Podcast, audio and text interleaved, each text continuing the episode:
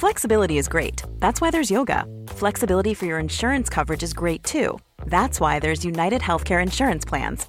Underwritten by Golden Rule Insurance Company, United Healthcare Insurance Plans offer flexible, budget-friendly coverage for medical, vision, dental, and more. One of these plans may be right for you if you're, say, between jobs, coming off your parents' plan, turning a side hustle into a full hustle, or even missed open enrollment. Want more flexibility? Find out more about United Healthcare Insurance Plans at uh1.com. Quality sleep is essential. That's why the Sleep Number Smart Bed is designed for your ever-evolving sleep needs. Need a bed that's firmer or softer on either side? Helps you sleep at a comfortable temperature? Sleep Number Smart Beds let you individualize your comfort, so you sleep better together. JD Power ranks Sleep Number number 1 in customer satisfaction with mattresses purchased in-store. And now, save 40% on the Sleep Number Limited Edition Smart Bed for a limited time. For JD Power 2023 award information, visit jdpower.com/awards. Only at Sleep Number stores or sleepnumber.com.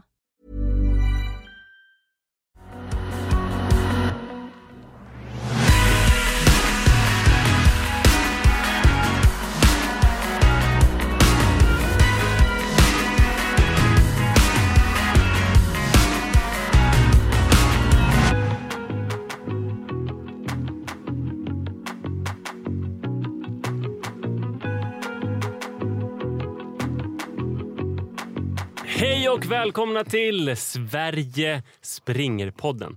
Idag är det jag som heter Manne Forsberg som tar hand om den här podcasten, och jag är med den eminenta gästen Johan Forstedt. Välkommen. Tack så jättemycket, Manne. Kul att vara här. Jättekul att du är här. Johan är ju känd som sportjournalist med extra fokus på längdskidor och vintersport kanske. Och också löpare, löpcoach och allra mest känd, i alla fall för våra lyssnare tror jag att du är som podcastvärd för Maratonlabbet. Det vet jag ju inte vad jag är mest känd för, men absolut, jag har podden Maratonlabbet sedan 1,5 år tillbaka, och det var väl så vi började träffas lite grann. Ja, och ni startade med ambitionen att springa en maraton under 3 timmar och redde ut på vetenskapligt sätt hur ni skulle lyckas med det. Och nu har ni klarat det målet och mycket mer därtill.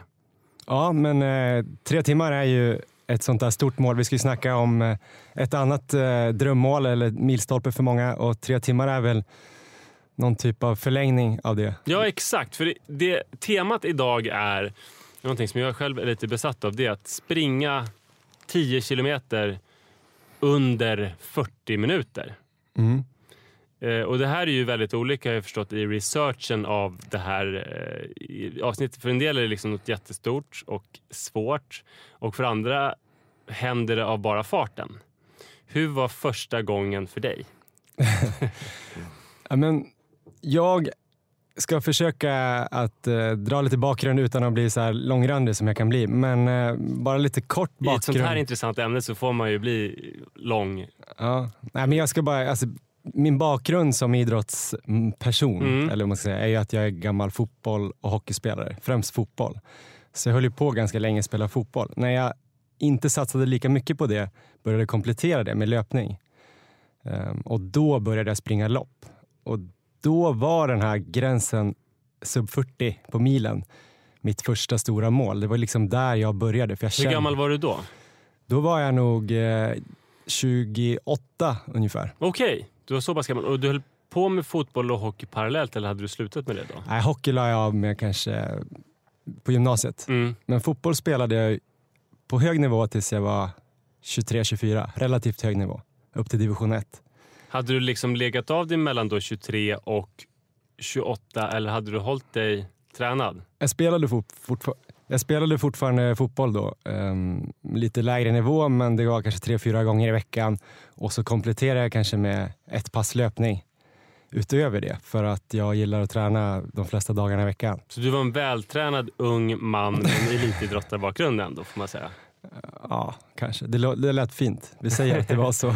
Ja, men det känns fint för mig om det nu skulle säga att det hände lätt. Så är det skönt att du hade en sån. Mm. Men det som jag ska komma till är att det inte hände så där extremt lätt ändå. För att det här året som jag bestämde mig för att det här skulle ske, Det kan man göra med första gången i den här aspekten. Mm. I det här ämnet kan man ju verkligen bestämma så här, det här datumet ska det ske. Det är ju svårare med det här som du brukar prata om i andra poddar. Men det precis. Nu kan vi prata mycket om första gången berättelser och sådär. Ni kommer få höra lite andra första gången berättelser. Och det påminner ju lite om alltså sexdebuten, fast det här är svårare på något vis. Ja. Jag låter det vara osagt. Men i alla fall så bestämde jag mig, 2010 var det här. Och då var det här Hässelbyloppet som man hade hört talas om, även om man inte var löpare. Så hade man hört att det fanns ett snabbt millopp ute i Hässelby i västra Stockholm som gick i oktober, så man hade liksom hela sommaren på sig att förbereda sig, och det tog jag ju sikte på då. Så det var den första gången jag började tänka på det här loppet och började väl springa lite mer, men sen kollade jag min träningsdagbok nu och jag sprang inte särskilt mycket, jag sprang typ en gång i veckan, förutom fotboll och squash och styrka och allt möjligt. Men jag sprang mycket såna här runder som var så här 5-6 kilometer på typ 4:07-fart. Så jag gjorde en massa sådana snabba tempon eller snabba tröskeltempon som jag inte visste då att det var det kallades. Nej. Men jag stack ut och sprang Riddarfjärden runt till exempel, jag bodde i Gamla stan då. Det var tror jag 7 kilometer, men jag gjorde nästan inga intervaller eller så, för det tyckte jag att jag fick i fotbollsspelandet. Och inga lugna distanspass heller? Väldigt sällan att jag stack ut och sprang. Jag sprang nog nästan inga pass över en mil. Nej. Kanske något liksom. Jag kommer ihåg att det var ganska jobbigt rent så här muskulärt att bara springa längre än en mil den här tiden. För fotboll så springer man ju ungefär en mil, 11-12 kilometer på en match. Och då pausar man, det blir lite speciellt. Så jag kommer ihåg att det var lite småjobbigt. Men nu skulle jag egentligen prata om hur första gången jag klarade det var, men nu börjar jag prata om... Jo, men det vill jag höra bakgrunden också förstås, och misslyckandena. Just det. Vägen dit. Men det var det här loppet då, och då sprang jag faktiskt, jag såg det nu, med Erik Olofsson. Som är din kollega i Maratonlabbet. Just det. Och som nu satsar på att springa under 2:40 på maraton. Just det. Och det här loppet så såg jag att jag tog rygg på honom i Hässelby och höll mig nog i 4 fart där i början. Men det retliga var att jag kom in på 40 och 41. Jag hade liksom inte den här snabba... Men det är ju retligt, för, alltså det är ju ett rejält nederlag då, så man kan ju, retligt är väl 40-03, för då har man det, men vad sa du, 40-40, ja. Då har man det kanske inte. Nej, jag hade nog inte riktigt där, och jag skrev, jag har faktiskt tagit en bild här på vad jag skrev i min träningsdagbok. Vad kul! Just det, medan du kollar efter det ska jag säga att du har med dig din bedårande son Elmer, ifall man undrar varför det kommer ljud som låter som de inte kommer från en vuxen, så stämmer att de inte är från en vuxen, utan det är från Elmer som snart är 1 år gammal. Precis, det är ingen sån här konstig näsandning. Konferensmage. Ja, men jag skrev så här att jag sprang på 4 minuters tempo i början, men efter 2,5 kilometer drog Erik på lite. Jag fortsatte dock i mitt tempo. Efter 5 kilometer hade jag 20:05. Så det låg ju bra till efter halva. Sedan tappade jag nog 10-15 sekunder per kilometer mellan 5 och 8. Och sen höll jag 4 fart sista 2 kilometerna. Mycket tack vare lite nedförslöpning och en mäktig spurt. Ganska kul, snyggt. Även om jag hade lite smärta i ljumskarna. Men jag var nog mest att jag inte hade löpt så mycket inför loppet, stod det. Det känns ju starkt att du höll 4 fart. Alltså, sista kilometern går väl ofta snabbast på, även om man är skittrött och har det jobbigt, men att sista 2 kilometerna går snabbt. Alltså kilometer 8-9 där tycker jag var imponerande och lite förvånande. Ja, att det gick så snabbt. Absolut. Samtidigt vek jag ju ner mig där då, tydligt mellan 5 och 8. Där. Och det är väl en ganska typiskt ställe att vika ner sig lite på. Det är ju då det börjar bli jobbigt. Om man har paceat sig rätt så brukar ju ett millopp vara hyfsat bekvämt i 5 kilometer. Och sen mellan 6 och 8 så upplever jag det. Eller 6 och 9 kanske. Och sen är det väldigt jobbigt. Och sen sista kilometern brukar ju ändå gå. För då vet man att man snart får bara lägga sig och chippa efter annan. Jag har bara sprungit 1 millopp. Det var Kungsholmen runt. Och det var ju vanvettigt jobbigt mellan typ, som du säger, 5 och 9 kanske. 5 och 8 någonting. Sen så var det nerför, och sen när man har 1 kilometer kvar då vet man att man bara tar det sista man har. Så är det verkligen. Så är det fortfarande när jag springer milen. samma känsla. Ja. Så det är så mycket kul med löpning, att det är överförbart känslan, ja, tror jag. Även om man springer på 30 eller 60 på milen, så har man nog ungefär samma känsla. Det är lite härligt tycker jag. Ja. Men hur gick du vidare efter det där då? Jag vet att jag den våren, jag kommer ju lägga ut orden här, ni får klippa som man brukar säga i poddar.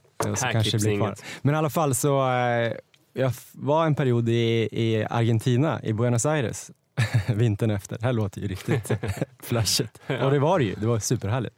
Pluggade lite spanska och åt kött och sprang. Jag upptäckte tröskelintervallen. Mm. Som man ju upptäcker där när man börjar förstå varför höll jag inte hela det här loppet, utan ja, då fattar jag. Okay. Är det fartuthållighet? Ja, jag tror det. Att det var det jag saknade. Jag var ganska snabb. Jag tror jag hade lugnt snabbheten för att klara 40, men jag orkade liksom inte en mil i den farten. Så då hittade jag de här tröskelintervallerna, och då var det tusingar jag började med.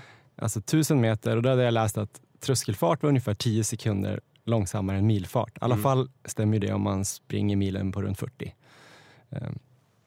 Och då började jag springa runt en liten sjö där i en park nära Palermo där jag bodde i Buenos Aires. Och allting låter väldigt mycket som bröderna Ingebrigtsen nu. De springer också runt en liten sjö och de kör också mycket tröskel. Jag hade ingen sån här laktatmätare. Nej, okay. Och ingen pappa som var galen. Nej, eller ja, det har jag ju, men han var inte där. Men då började jag springa 6x1000 i 4:10 fart med 1 minuts vila. Det var ganska snällt pass då. Ja, men jag var inte van, så jag tyckte nog det var ganska jobbigt. Och sen kanske nästa vecka, om jag klarade det, då gjorde jag 7x1000 i 4:10 fart med 1 minuts vila. Och sen gjorde jag 8x1000 veckan efter det, om jag fortfarande tyckte att det var bekvämt. Och sen när jag hade gjort 8x1000 i 4:10 fart med 1 minuts vila, så då ökade jag inte farten. För då hade jag läst någonstans att då kunde man börja om på 6x1000, samma fart, 4:10, för då är den farten jag trodde min tröskel var på. Men så sänkte jag vilan till 45 sekunder. Och så gick jag upp till 7-8 med 45 sekunder. Sen var målet att gå ner till 30 sekunders vila bara. Och sista passet då skulle vara 8x1000 med 30 sekunders vila i 4:10 fart. Jag tror aldrig jag kom dit, men det var det som var tanken. Och vilan var stå-gå-vila, inte joggvila. Ja, precis. Då var det nog det. Men 30 sekunders vila, då är det ju nästan bara... Det är klart man hinner återhämta sig lite grann, men det är mer mentalt att få bryta upp det lite. Vad sa du? Vad kom du ner till som mest och snabbast och minst vila, sa du? Jag tänker att jag aldrig kom riktigt till, men jag kanske sprang 8x1000 med 45 sekunders vila i min då tröskelfart.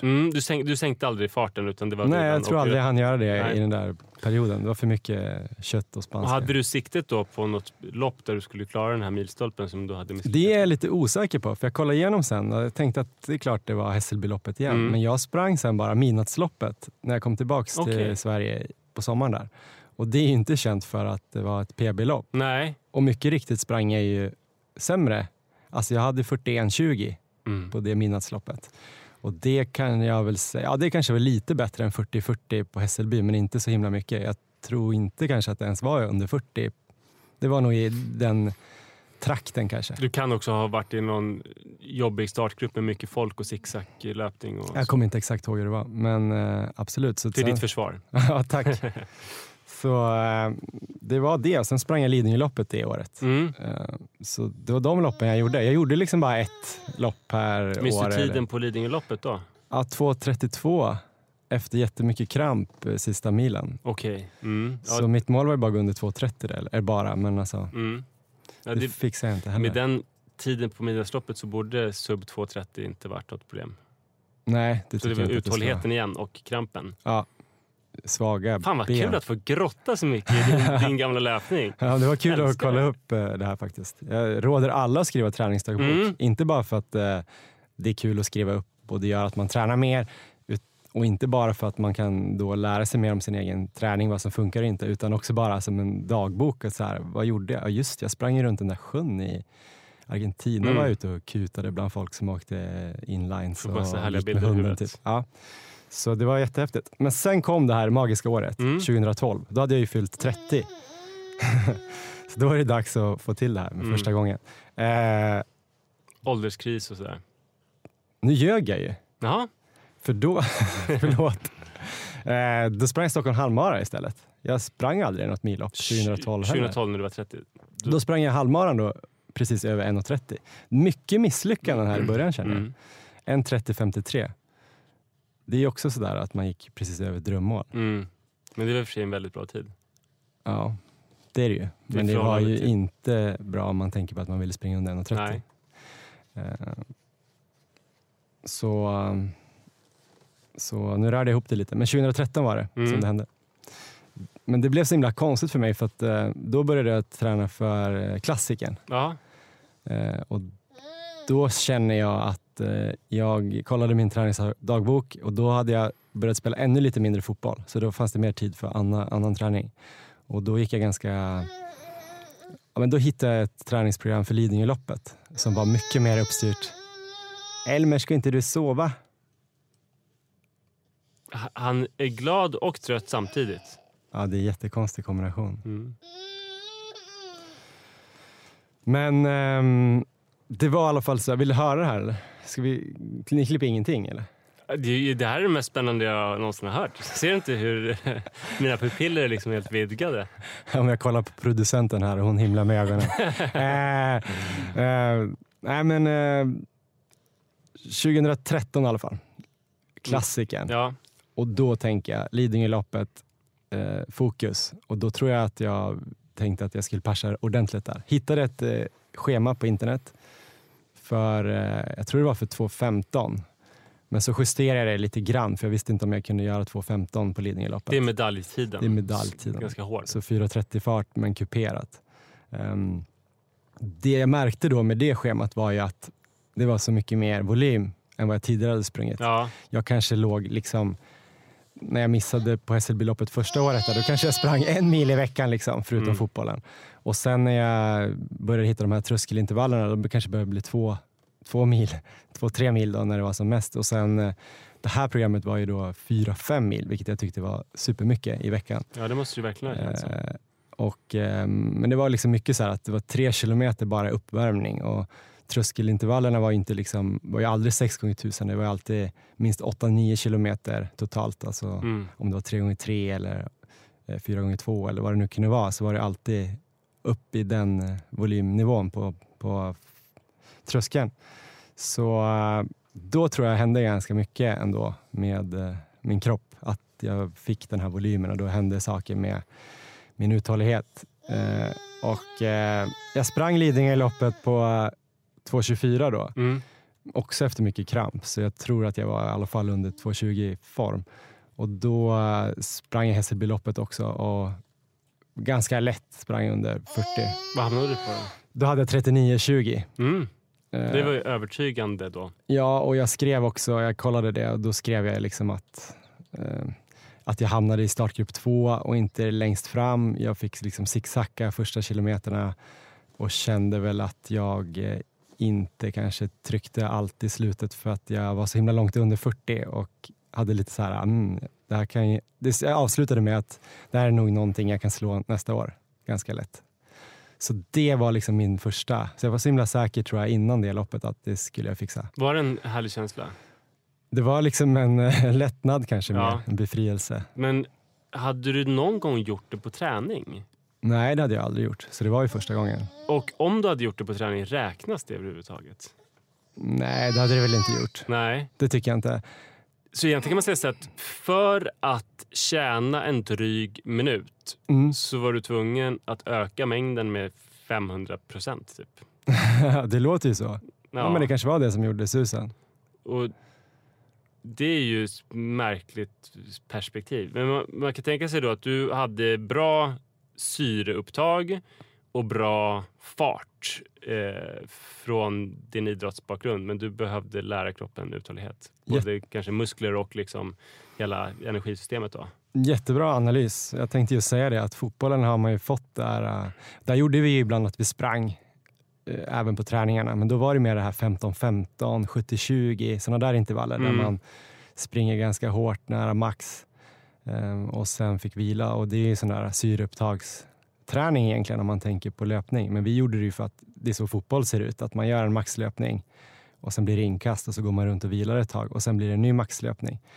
Så det var ju nu så här efterhand att jag måste ha haft ganska bra VO2 max. Men inte kunna bara hålla på och få bort liksom de här trötthetsämnena, laktat och så.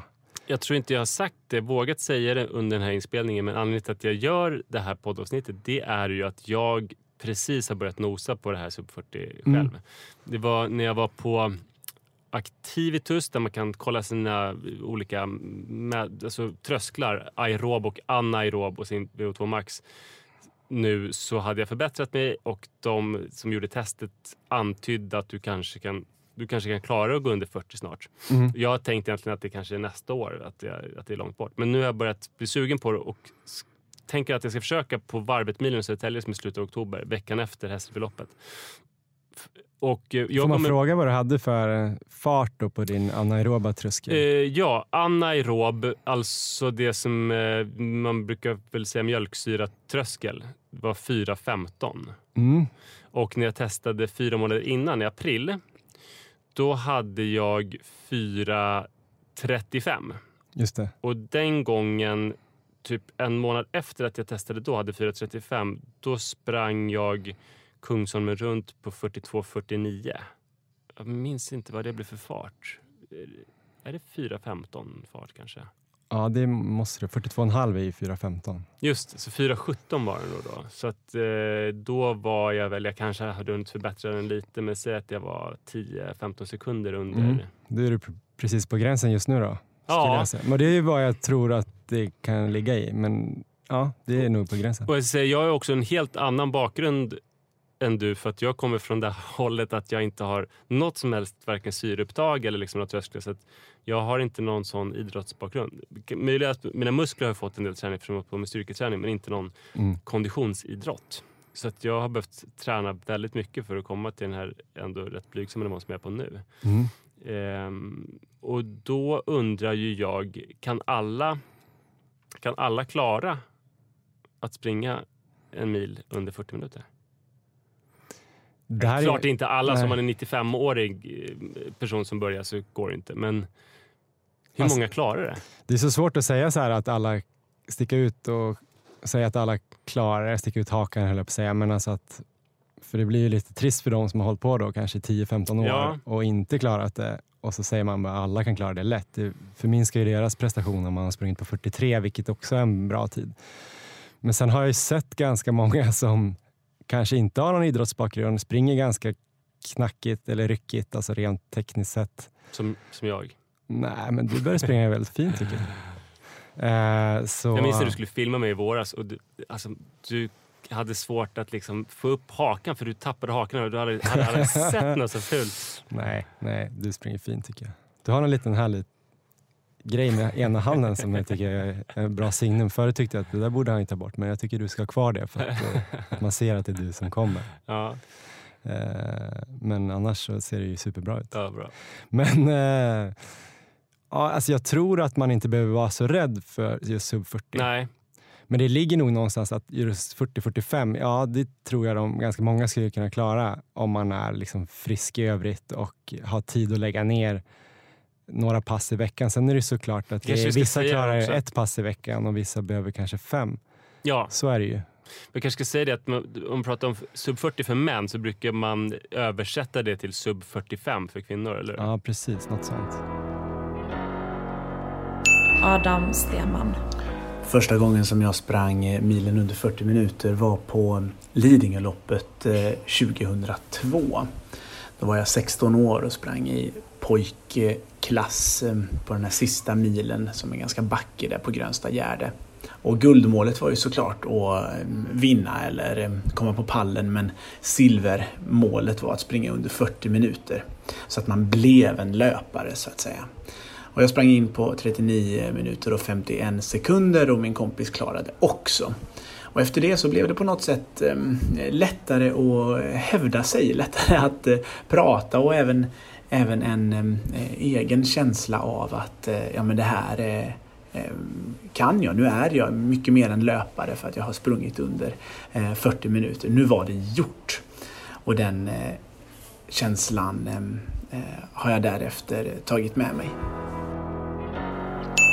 Sara Edsberger. Första gången som jag sprang milen under 40 minuter var på Silvesterloppet i Göteborg 2017. Då hade jag tränat med min tränare Patrik i 1 år nästan. Men jag hade tränat löpning sedan 2010, så i 7 år. Att springa under 40 minuter på milen kändes som en jättestor grej för mig verkligen. Och det gjorde att jag började och vågade tro på att jag kan ju utvecklas ännu mer som löpare. Så det var en riktig sån boost för självförtroendet och nej men det kändes som en jättestor grej. Det är ju något med det här just under 40 minuter på milen. Det är ju en magisk gräns där. Så jag är jätteglad att jag lyckades med det. Men jag skriver.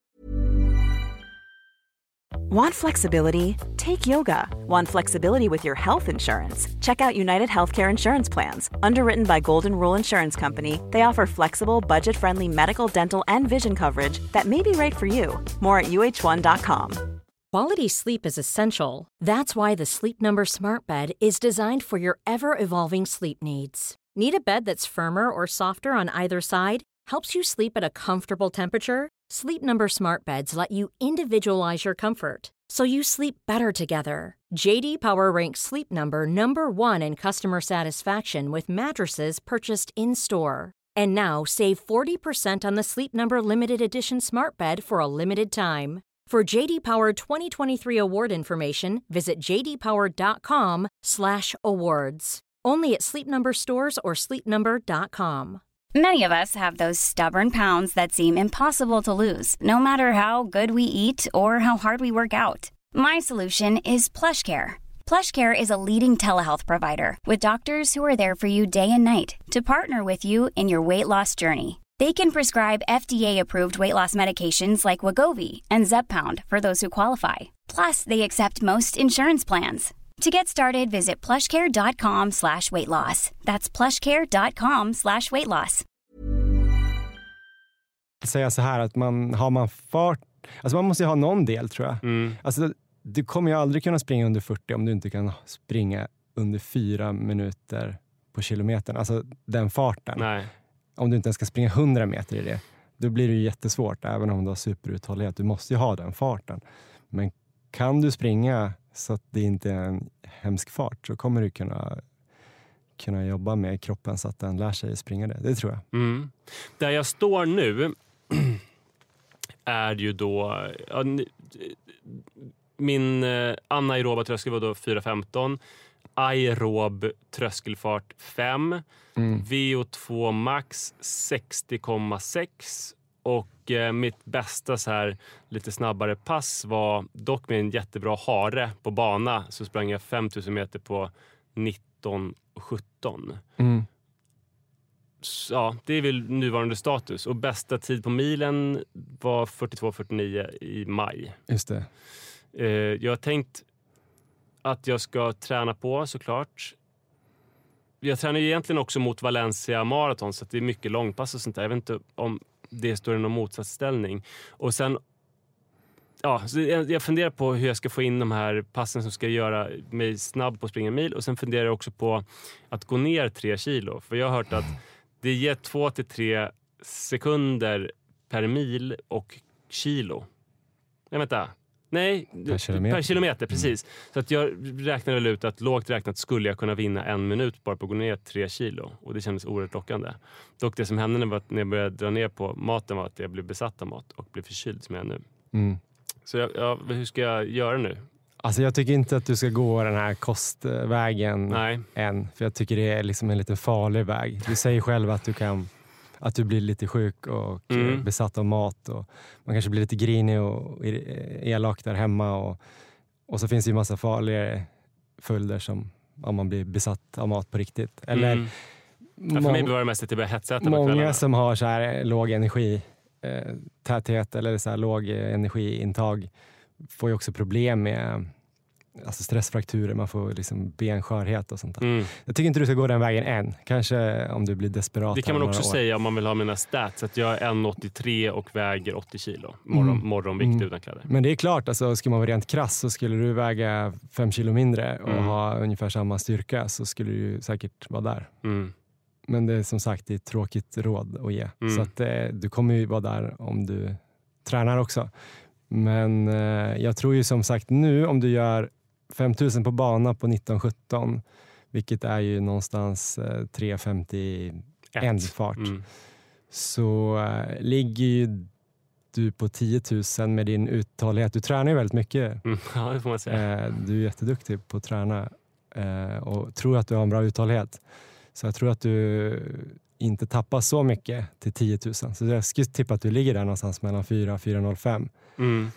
På 10 000 på bana. Men det är inte 10 000 på bana du ska springa. Precis. Även om det är ett snabbt lopp, så är det ju lite, det är annat i asfalt. Och sen kan det vara ryckigt och det kan vara folk. Man ska veta när jag sprang de här 5000 meterna, kanske jag hade någon sekund till, men att jag hade en hare som gav mig perfekt fart, så att jag bara la mig i hans rygg. Mm. Å andra sidan så är det ju träning.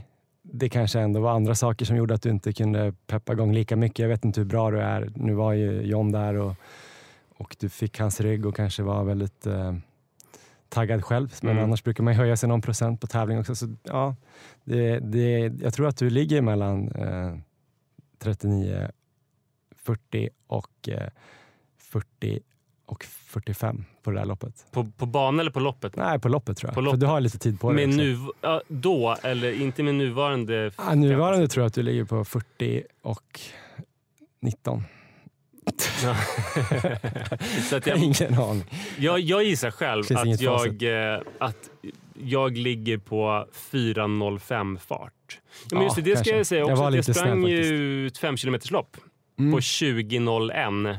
Mm. Som var mer, det var ju mer kuperat än vad det kommer vara på Varvet Milen. Det var liksom lite backar.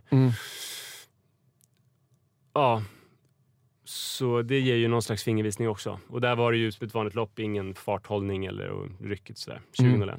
Så att jag tänker mig att jag ska bli ungefär 5 sekunder bättre per kilometer under den här tiden som är från nu till oktober. Men vad tror du själv att du behöver göra då? Jag får inte säga gå ner i vikt då. Nej. Det är en sån där grej som kan komma automatiskt av att man börjar springa mycket. Ja, men jag tänker mig väl kanske, för att nu har jag sprungit... min träning har bestått av jättelånga långpass. Ganska lugna, fast nu med, kuperat. Så att, så att det har blivit lite styrketräning i det och sådär. Sen har det varit lätt distans. Och jag kan verkligen springa lätt distans. Alltså det är 5,40 fart kan det vara. Mm.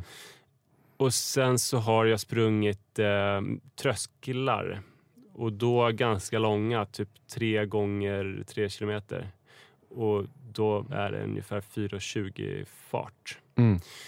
Så det jag tror själv, det är att jag ska göra som du, fast med tusingar, fast istället för att det ska vara tröskelfart så ska det vara överfart snarare. Så att jag tror att jag ska liksom börja träna på typ 3,55 fart kanske. Jag tror också att du bör lägga in lite överfart. Sen behöver det inte vara liksom 6, 7, 8 kilometer på ett pass totalt, utan det kan nog vara kortare. Men jag tror du behöver få in den snabbheten. För att då kommer ju allt bli lättare liksom. Om du dessutom blir starkare i kroppen, eller att du får en bättre, alltså biodynamik, eller vad säger man? Biomekanik, förlåt. I liksom löpsteget, att du kommer upp och blir starkare i snabbare farter, så kommer ju liksom tröskelfarten hänga med. Även om inte tröskelpulsen de facto kommer förbättras, så kommer ju farten, du kommer ju ha en bättre steg. Men finns det någon anledning att alltså, hur väljer man då om jag ska springa 200 meter i 3,15 eller om jag ska springa 1000 meter i 3,50? Vad är rimligast? Jag tycker nästan att, jag tror att den där första grejen kan ge. För du har ändå det gör jag aldrig. Nej, för du har ju ändå 60 i syreupptag. Och om du kanske springer, säg någonstans mitt emellan där då, att du springer, ja men de här norska intervallerna, 4 gånger 4 minuter med 3 minuters vila, ganska så här all out, då kanske du skulle ligga på, jag vet inte, 3.40. Jag har ingen aning. Men där har jag ändå, jag tror ändå du har tillräckligt syreupptag. Jag tror att du kan putsa till formen med lite snabbhet. Å andra sidan är inte det riktigt likt din maratonträning. Nej. För vad du behöver göra i Valencia. Så att det är frågan om du vill satsa på två fronter här. Men jag tror ju även att om du gör 6 gånger 1000 i, eller 5 gånger 1000 kanske, i din 5 kilometers fart som är 3.50 då. Så, med 1 minut vila eller? Ja, eller till och med 2 kanske. Mm. För jag gjorde ett upplägg som jag hittade på själv. Jag hittade på allting själv. Under sommaren så sprang jag bara jättemycket. Bara lugnt nästan. Sen när jag skulle börja springa något intervallpass så tänkte jag att jag vill ha tröskel. Och jag vill ha ännu snabbare. Och jag vill inte vara för sliten. Så då la jag det samtidigt. Det här är eget huvud. Och då sprang jag först 2,5 kilometer till löparbanan. Sen sprang jag 3 gånger 1000. Med 3 minuters vila. Och då var det ungefär första tusingen kanske 3.45, andra tusingen 3.40, tredje kanske 3.30, 3.35. Så tydlig överfart. Och sen vila 5 minuter kanske. Och sen 3 gånger 3 kilometer på banatröskel. Så att 12 snabba kilometer. Och sen och mellan de här 3 gånger 3 kilometer var det 2 minuters joggvila. Och sen 2,5 kilometer hem. Så att det blev väl ganska många kilometer och ganska många snabba. Ja. Och en del då skulle nog säga att det var rätt hårt. Ja, det skulle jag också säga att det var.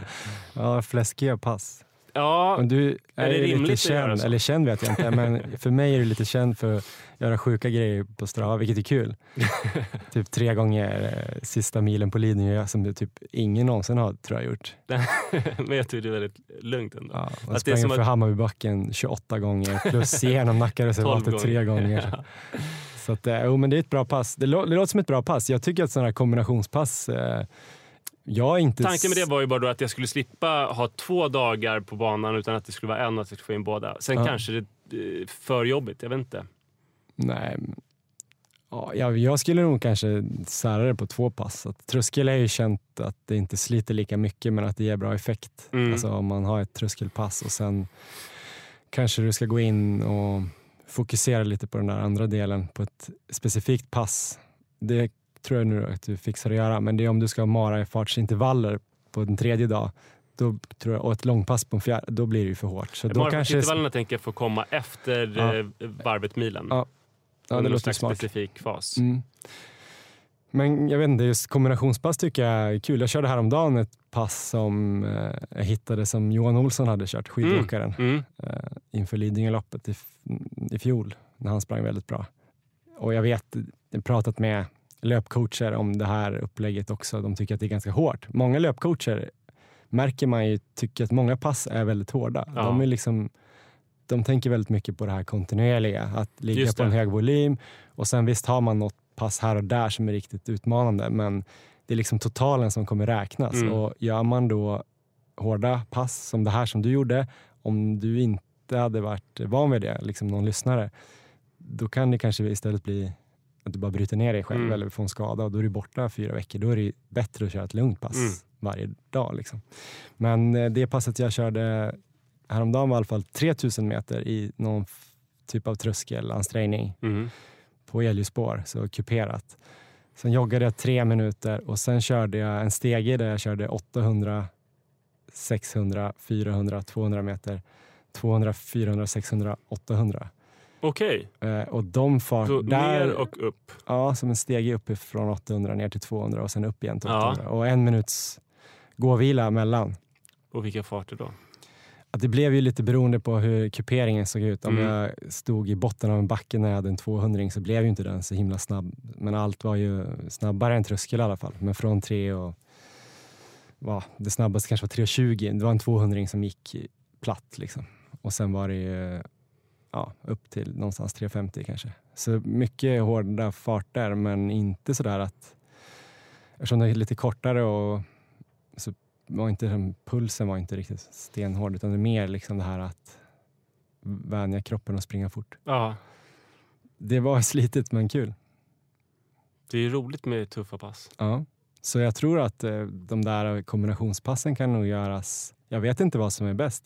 Oftast brukar man, alltså om man ska lägga det snabba först eller tröskeln först. Nej, för John, jag frågade John. Ja. Han är ju inte som löpcoach. Alltså Jon Kingsted, som kallas för Jesus, en elitlöpare. Han gillar ju sånt som är hårt och brutalt. Mm. Och så. Men däremot så sa han att man ska lägga det snabba sist. Alltså man tar först tröskeln och sen tar man de där snabba. Men du gjorde det då tvärtom för att du litar inte på Jesus. Men jag gjorde det tvärtom för att jag tyckte det var som doping. Att det kändes jättelätt med tröskelfarten. Ja, det är smart. Då kanske du får det här lite grann som jag snackat om i våran podd. Om det här med muskelfibrer och man kopplar på hela... Ja, just det. Men det är ganska skönt att gå från 3:35-fart till 4:20-fart. Mm. Men jag gjorde också tvärtom. Så det är nog det vanligaste jag har varit med om också. Att man har kört tröskeln först och sen avslutar man. För risken är ju att om du springer de där tre snabba sådär hårt. Att du liksom inte har... Du har redan gått över tröskeln så du har så mycket laktat i blodet. Så att du kanske inte kan riktigt göra den här tröskeln på bra sätt. Men du är ju en maskin så att du orkar ju allt. Det vet jag inte. Men om vi bestämmer ett pass då, som så här, det här är Mannes magiska pass och alla de som lyssnar som också närmar sig den här milstolpen. Och det kanske inte behöver vara egentligen sub 40 utan man kanske kan översätta det till sub 45 och 50 och 60. Magiska passet för att springa en snabb mil om, vad är det, 1,5 månad. Oj, det är så svårt när man ska välja ut ett pass. Men jag tycker typ att det här som jag körde då, det skulle vara ganska bra tror jag. Sen kanske man inte behöver köra stegen upp. Men säg att man kör 3000 i en fart 5-10 sekunder långsammare än sin tänkta milfart. Mm. Joggar de här 3 minuterna och sen går man, då kanske man kan gå från 1000 meter och där kan man ligga ungefär på samma nivå. Mm. Eller kanske 10 kilometers fart på tusingen. Och sen så går man ner 800, 600, 400, 200. Och så ökar man ju farten. Så sista 200-ringen där kan vara snabb alltså. Och 600-ringen kanske är 5 kilometers fart. Eller? Är tanken då att de här inledande 3 kilometerna är liksom jobbigast på något vis? Att Nej, men jag tänker att det är ett magiskt pass. Om man bara ska köra ett sådär, då får man med ganska mycket på det passet. Mm. Men sen om jag skulle liksom göra en veckas upplägg, då är det här klassiska är ju typ som nästan alla kör på alla nivåer, att de har ett långpass och då för milen så man kan springa en långpass med 25 eller 30, det gör de bästa millöparna. Men om man är liksom lite mer amatör eller nybörjare så kanske man kan börja tänka att man ska springa 15 på det passet och då kan det gå lugnt. Och sen har vi ett som är här lite snabbare överfart där du kanske springer 5 km fart, alltså i ditt fall då 3:45 till 3:50. Och där kan man ju unna sig lite mer vila för att man vill vara lite fräsch. Och sen den här tröskeln då, tröskelpassen som kan vara antingen tusingar 8-10 eller 6-10 beroende på vart man står, eller en sån 5 kilometer i tröskelfart, eller en grej som jag tror att jag har kört lite för lite av, som jag tror många kan dra nytta av, det är att springa liksom 5000 där man springer kanske 500 meter i 3:50 och så springer 500 meter i 4:15 och sen kör du liksom en fartlek. Just det. Jo. Det är en ganska kontrollerad fartlek. Man kan köra den här klassiska som att man har talat om fartlek, att man springer till en stolpe.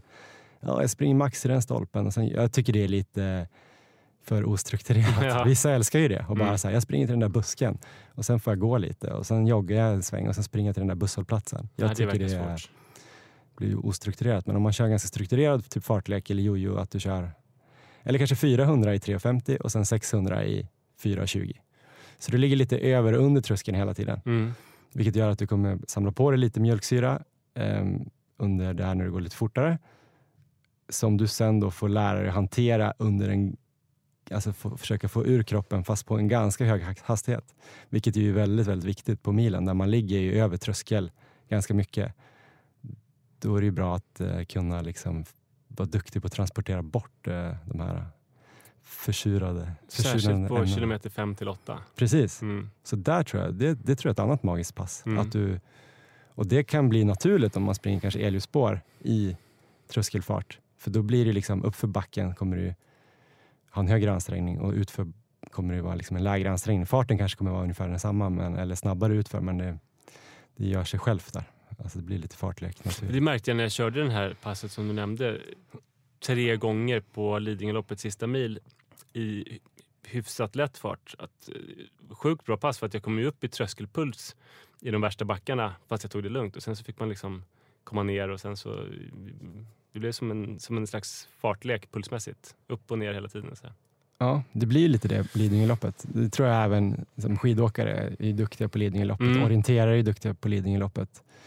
Jag tror det handlar om att, eller alltså, löpare är också duktiga på Lidingöloppet såklart. Men alltså just det där att det blir en annan grej när man går över tröskeln och sen ligger man en bit under och över under. Till exempel, vad ska man säga, halvmaraton och milen som är mycket att man springer precis lite långsammare kanske då de flesta än tröskel på halvmara, men det är väldigt nära tröskel. Och så lite snabbare än tröskel på milen. Där kan man ju ligga ganska kontrollerat precis under tröskel. Gör man ju ofta sina bästa lopp och så kanske man spurtar över tröskeln sista kilometerna. Men just att man kanske redan på kilometer 1 kommer upp i över tröskel för att man måste typ hålla en fart. Ja. Och sen går man ner ganska långt när det blir platt igen. Det tror jag är något som man inte alla tränar på. Ja, just det. Hanna Lindholm. Första gången jag sprang under 40 minuter på milen, det var i premiärupplagan av Arenamilen i maj 2011. Det var även första gången jag sprang 10 000 meter på bana och tiden blev 39,09. 2,5 år innan jag nådde milstolpen så sprang jag mitt första millopp på precis under 43 minuter. Men de följande 2 åren så tränade jag inte så jättemycket men lyckades ändå springa på precis över 40 minuter. Därefter gick jag med i en klubb och med bara några månader strukturerad träning så nådde jag mitt mål. Att nå milstolpen sub 40 det var väldigt viktigt. Därefter har jag nog aldrig sprungit ett millopp över 40 minuter igen. Kristoffer Hiding. Springa under 40 det var en stor drömgräns och en motivation för mig att träna hårt. Så jag satte igång med ett träningsprogram som syftade till att ta mig under 40 på milen. Började springa intervaller och kanske snittade en 5-6 mil i veckan. Så efter 6 veckor med löpträning så bestämde jag mig för att testa att gå all out på milen. Började ute i Bergshamra där jag bodde då vid den tiden. Det var februari. En sen vinterdag, vårvinterdag. Solen sken. Klockan var på eftermiddagen vid 2-tiden någon gång så att det var superhärligt. -2 grader kanske. Och jag satte mig av i bra tempo. Det känns kontrollerat. 3.55 i början. Kände att ja, men det här känns ju bra. Efter 8 kilometer så kollade jag på klockan och hade fortfarande ungefär 3.53 tror jag hade i snitt. Och började då nästan gråta för då förstod jag verkligen att jag skulle fixa att springa under 40 minuter. Och de sista 2 kilometrarna längs med ängarna borta på norra Djurgården var ju helt magiska. Ett av de största löparögonblicken i mitt liv faktiskt för att jag var ju relativt nyfrälst då också. Jag hade sprungit i 6 veckor och kände att det här var enormt stort för mig. Linnea Isaksson. Första gången jag sprang under 40 minuter på milen, det var på Tjejmilen förra året, alltså 2018. Jag hade då sprungit kontinuerligt i ungefär 2 år och hela våren 2018 så kämpade jag för att komma under 40 minuter. Jag var bara några sekunder ifrån varje gång. Men det var som att något hade satt sig i huvudet. Då var det någon som sa till mig att men spring bara. Tänk inte att du ska under 40 minuter. Så det gjorde jag. Jag kopplade bort tanken om sub 40 och bara sprang. Och jag sprang på 39,56. Det var en sån stor lättnad att springa över mållinjen den gången. Det där var en viktig milstolpe i min löpningskarriär. För sedan dess har jag bara kunnat springa snabbare och snabbare. Och jag kan använda det där tankesättet till alla distanser jag springer där jag har tidsmål. Och nu, 1 år senare, så är jag bara 10 sekunder från att komma under 38 på milen. Du har ju en del så här adepter som du tränar som löpcoach. Och sen så mig följer du på Strava. Mm. Är det någonting som jag gör fel? Som dina adepter gör fel? Liksom, så här, något stort, så här, ta bort det passet. Eller oj, det där, så där får du inte göra. Om du ska klara det här återvärda målet. Eller bara tuffa på? Nej, men om man ska gå till adepterna så har det varit kanske lite att få dem att träna lite mer bara. Mm. För det tror jag är viktigt. Att liksom hitta sätt att motivera dem och träna mer. Och sen försöka hålla dem skadefria och peppade på att fortsätta. Men det har de ju gjort nu, de jag tränar nu. Det känns som att de är väldigt inne i en positiv trend. Mm, bra. De har fattat vad som krävs. För dig har det ju alltid från början sett. Du har ju lite den här maniska personligheten. Oh, ja. Kanske utan att jag vet exakt. Men du verkar ju börja med något och då gör du det. Mm. Men du gör det ju också. Jag tycker ändå att du gör det rimligt smart. Ja, bra. Jag tror att kanske med den här styrketräningsbakgrunden så har dina liksom muskler och leder, och de kanske tål lite mer slitage. Plus att du springer väldigt mycket inte så snabba farter. Alltså, så gör att du kanske har kunnat... Ja, det tycker jag att jag själv sticker ut lite på Strava om jag jämför med folk som är lika bra eller dåliga som jag. Eller också om man tittar på så här maraton.se så kan det stå... Alltså jag blir nästan stressad när det står så här spring lätt distans 4.30 till 5. Det tycker jag ändå är ganska snabbt liksom. Mm. För mig är det snabbt. Alltså jag tycker om en så här riktigt bekväm fart, det är 5.30 typ. Mm. Mer. Men du har ju lyssnat mycket på Maratonlabbet också, en podcast om hur man ska bli bra på maraton. Och, så jag kan ju inte säga att du tränar fel eftersom du tränar lite likt som vi har snackat om. Mm. Och vi har snackat med löpcoacher, det är inte jag och Erik som har kommit på allt det där. Men just att man ser så här program, ska inte hänga ut något program, men det finns ju program för kända maraton och så. Som är jättebra, men de är ju ofta, även för de som ska springa under 3 timmar så är det ju, volymen är ju sällan över 7 mil en vecka. Ofta ligger det ju på 5-6 mil vecka ut och vecka in. Och sen är det ganska snabba farter. Ja, och även liksom backe sista veckorna och sådär. Men det du känns ju som att träna väldigt bra för maraton i alla fall. Och du ligger ju på samma volym som jag i princip. Ja, det kanske jag ska vara ärlig och säga. Det är ju lätt liksom så här, att man blir den här, nej men jag har inte pluggat alls till provet. Alltså jag kan säga herregud, jag har pluggat till provet. Mm. Jag springer ju liksom så mycket som folk som är riktigt, riktigt bra. Och i våras så sprang jag inte så mycket för mig. Då var det liksom någon månad var 15 mil och någon månad var 20 mil och så här, beroende på att jag hade ont. Så att jag tog bort all distanslöpning och sprang bara de nyckelpassen. Men i juli så sprang jag för första gången 40 mil. Som då i princip bara var skogsspår och lugnt. Mm. Jättekul träningsmånad. Alltså inga så här pass som man hade ångest inför eller någonting, utan bara mysjogg. Och i augusti sprang jag, vänta, juli, har jag augusti varit? Ja, det har det. I augusti sprang jag 37 mil. Ja. Och då sprang jag ibland lite snabbare. Det är ju jättemycket och det är ju ett experiment. Det kan vara så att jag håller på att gå sönder. Mm. Det är ju för att jag gillar att springa. Mm. Så är det ju. Men svaret på den här frågan är att jag tycker att du tränar väldigt bra. Kanske för milen då att du behöver lite mer snabbhetsträning. Mm.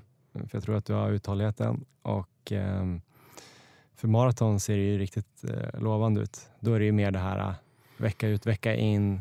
Vara ganska tung.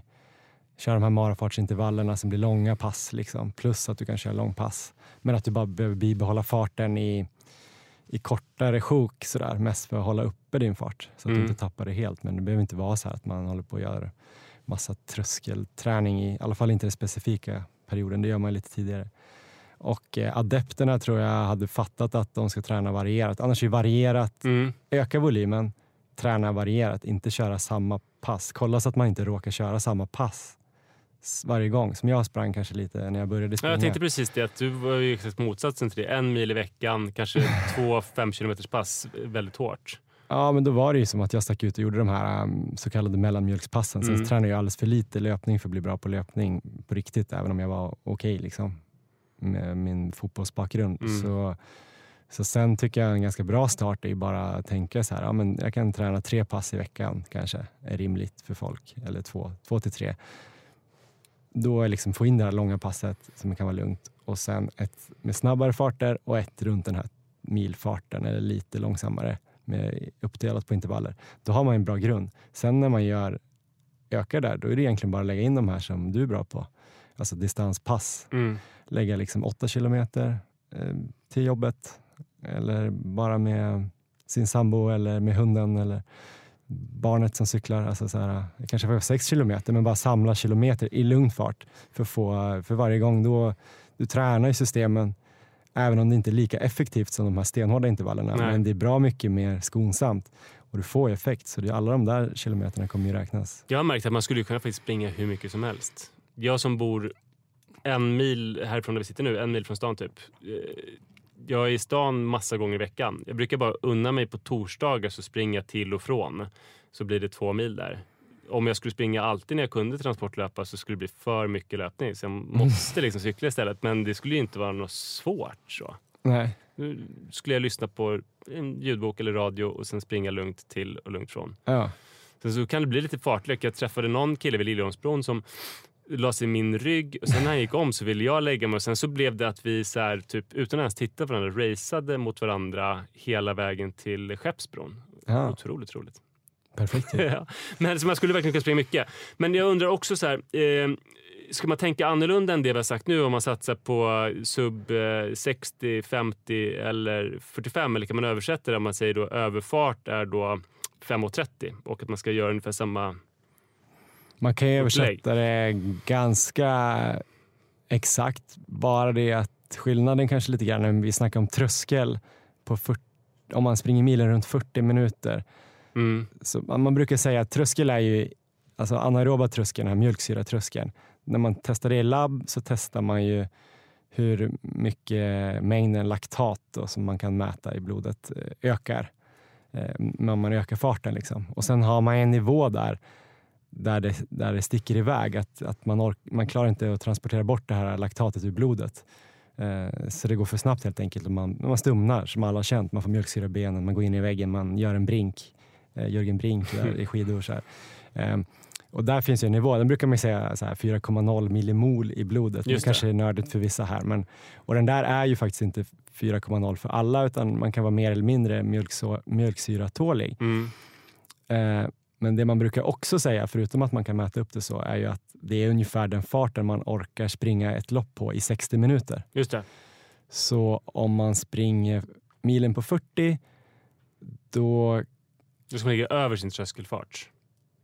På milen, ja, när man springer. Men inte men om man springer milen på 60, då är man ju på tröskelfart. Så då, om man ska träna i tröskelfart så kan man ju träna sin milfart. Men tränar man för 40 och ska köra tröskel, då kanske man är lite långsammare än sin milfart. Det betyder att... Så det är väl en liten skillnad. Överfart, om man satsar på sub 60, är mycket närmare milfarten. Ja, precis. Så gud, nu... Nej, överfarten kanske blir lite längre, men just tröskelfarten är ju samma som milfart. Enligt vad jag... Nej, men att överfarten är då närmare tröskelfarten. Blir det så? Ja, så kan man väl säga. Ja. Just det, det blir en skillnad. Ja, det är bra att hålla koll på. Vi ska snart avsluta, det känns skittråkigt. För jag menar bara snabbt här, en elitlöpare som springer liksom Napoleon Solomon eller David Nilsson som nu gör de 61 på halvmaraton. För de är det samma ansträngning ungefär som den som springer 61 på milen. Just det.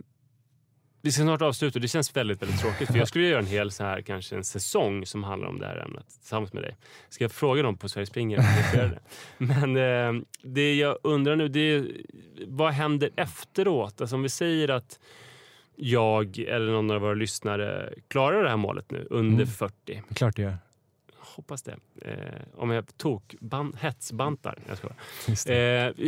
Vad sätter man upp för mål då? Vad händer efteråt? Liksom, är man färdig då? Eller vad blir nästa mål?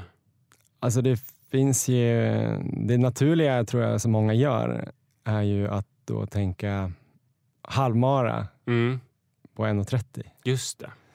Och vad är det för fart? Det är ju 4:15 fart. Eller 4:16. Så egentligen, om man gör milen på 40, då tycker jag att man direkt ska klara 1:30 på halvmara. Om man halvmara tränar. Att man ökar kanske långpasset upp mot 25 åtminstone. Och träna kanske lite mer i veckan, kanske i alla fall 4 pass. Komma upp mot 4-5 mil. Då ska man ju fixa det. För det är ändå 15 sekunder per kilometer långsammare. Så sen efter det blir ju att då såklart halvmaran på 1,24. Mm. Som är 4 samma fart på halvmaraton. Men det måste vara ganska långt ifrån.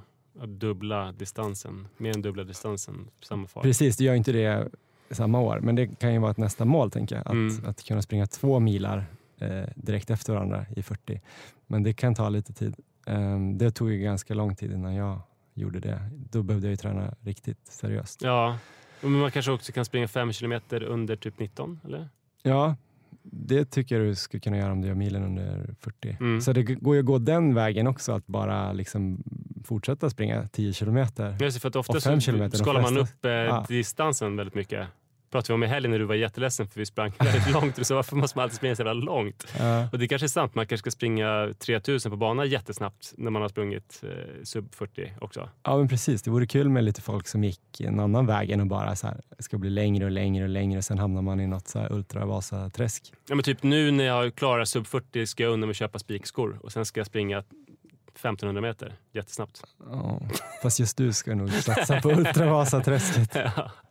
Nej, men absolut. Nej, men det är såklart vem som helst, eller alla får ju säga själv vilket mål de vill ha, men jag tror man ska gå lite efter vad som är roligt, och alla har ju inte samma genetiska anlag och färdigheter för samma distans heller, så att alla ska springa maraton till exempel är ju inte riktigt rimligt. Vad är det för sub 40 på milen? Är det sub 3:15 på maraton, eller vad skulle du säga? Ja, jag skulle säga så här att för varje fördubbling av sträckan så skulle jag lägga på 10-15 sekunder per kilometer om man rör sig här runt 40 på milen. Så det vill säga att om du springer 40 på milen, 4 fart, då kanske 5 kilometer skulle gå på någonstans 3:45 till 3:50 fart. Vilket är under 19, eller det är runt 19. Och sen på halvmaraton då kanske man ska säga 4:10 till 4:15, vilket är 1:30. Och så lägger man på ytterligare 10-15 sekunder, vilket är 4:30 fart då på maraton. Och då är det ju någonstans runt 3:10. Uff. Men det stämmer ju för väldigt få. Ja. Så att jag tror att det vanligaste är väl att man kan hålla det där ganska bra upp till halvmaraton om man är på vår nivå. Och sen så dippar det ganska ordentligt till maraton. Men om du till exempel pratar med, som jag tror att du har gjort med Hanna Lindholm, om hennes första gång hon sprang under 40, så de där duktiga uthållighetslöparna, framförallt tjejer, har ännu bättre uthållighet ofta. De diffar inte många sekunder från deras milfart till maratonfart. De tappar inte så mycket. Hennes maratonfart är väl 3:30 numera? Ja, hon springer milen på typ 33-34. Så jag menar, det är liksom 3:20 kanske. Ja. Så det är 10 sekunder. Det är helt orimligt. Ja, det är det verkligen. Så hon är ju väldigt då uthållighetsbetonad ändå. Hon tappar ingenting. Och jag vet att många av de här andra... Fogberg är ju i och för sig ganska snabb också.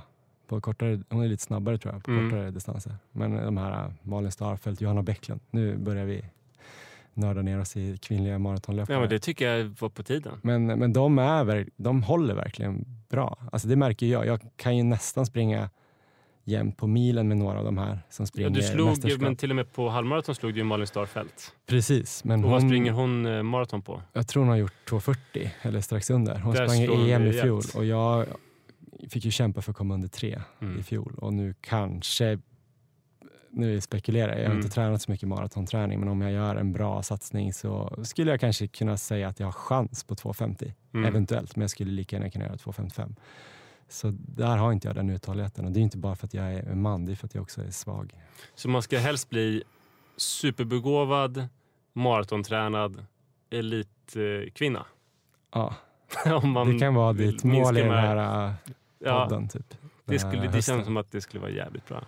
Ja. De är ju duktiga sen. Ja, nej men så precis. För dig vore rimliga målsättningar vara under 19 på 5 kilometer, under 40, 10, under 1:30 på halvmaraton och sen i alla fall 3:15 i Valencia. Då är det bestämt. Tack snälla Johan för att du var med. Det var väldigt upplysande. Ja, det var jättekul att få vara med i en riktig poddstjärna och prata lite. För en gång till. Alltså nu snackar jag inte om att min kompis Erik inte är en poddstjärna. Och jag snackar inte om att min kompis Nils Edvall inte är en poddstjärna. Men det här kändes på riktigt. Tack så mycket! Tack!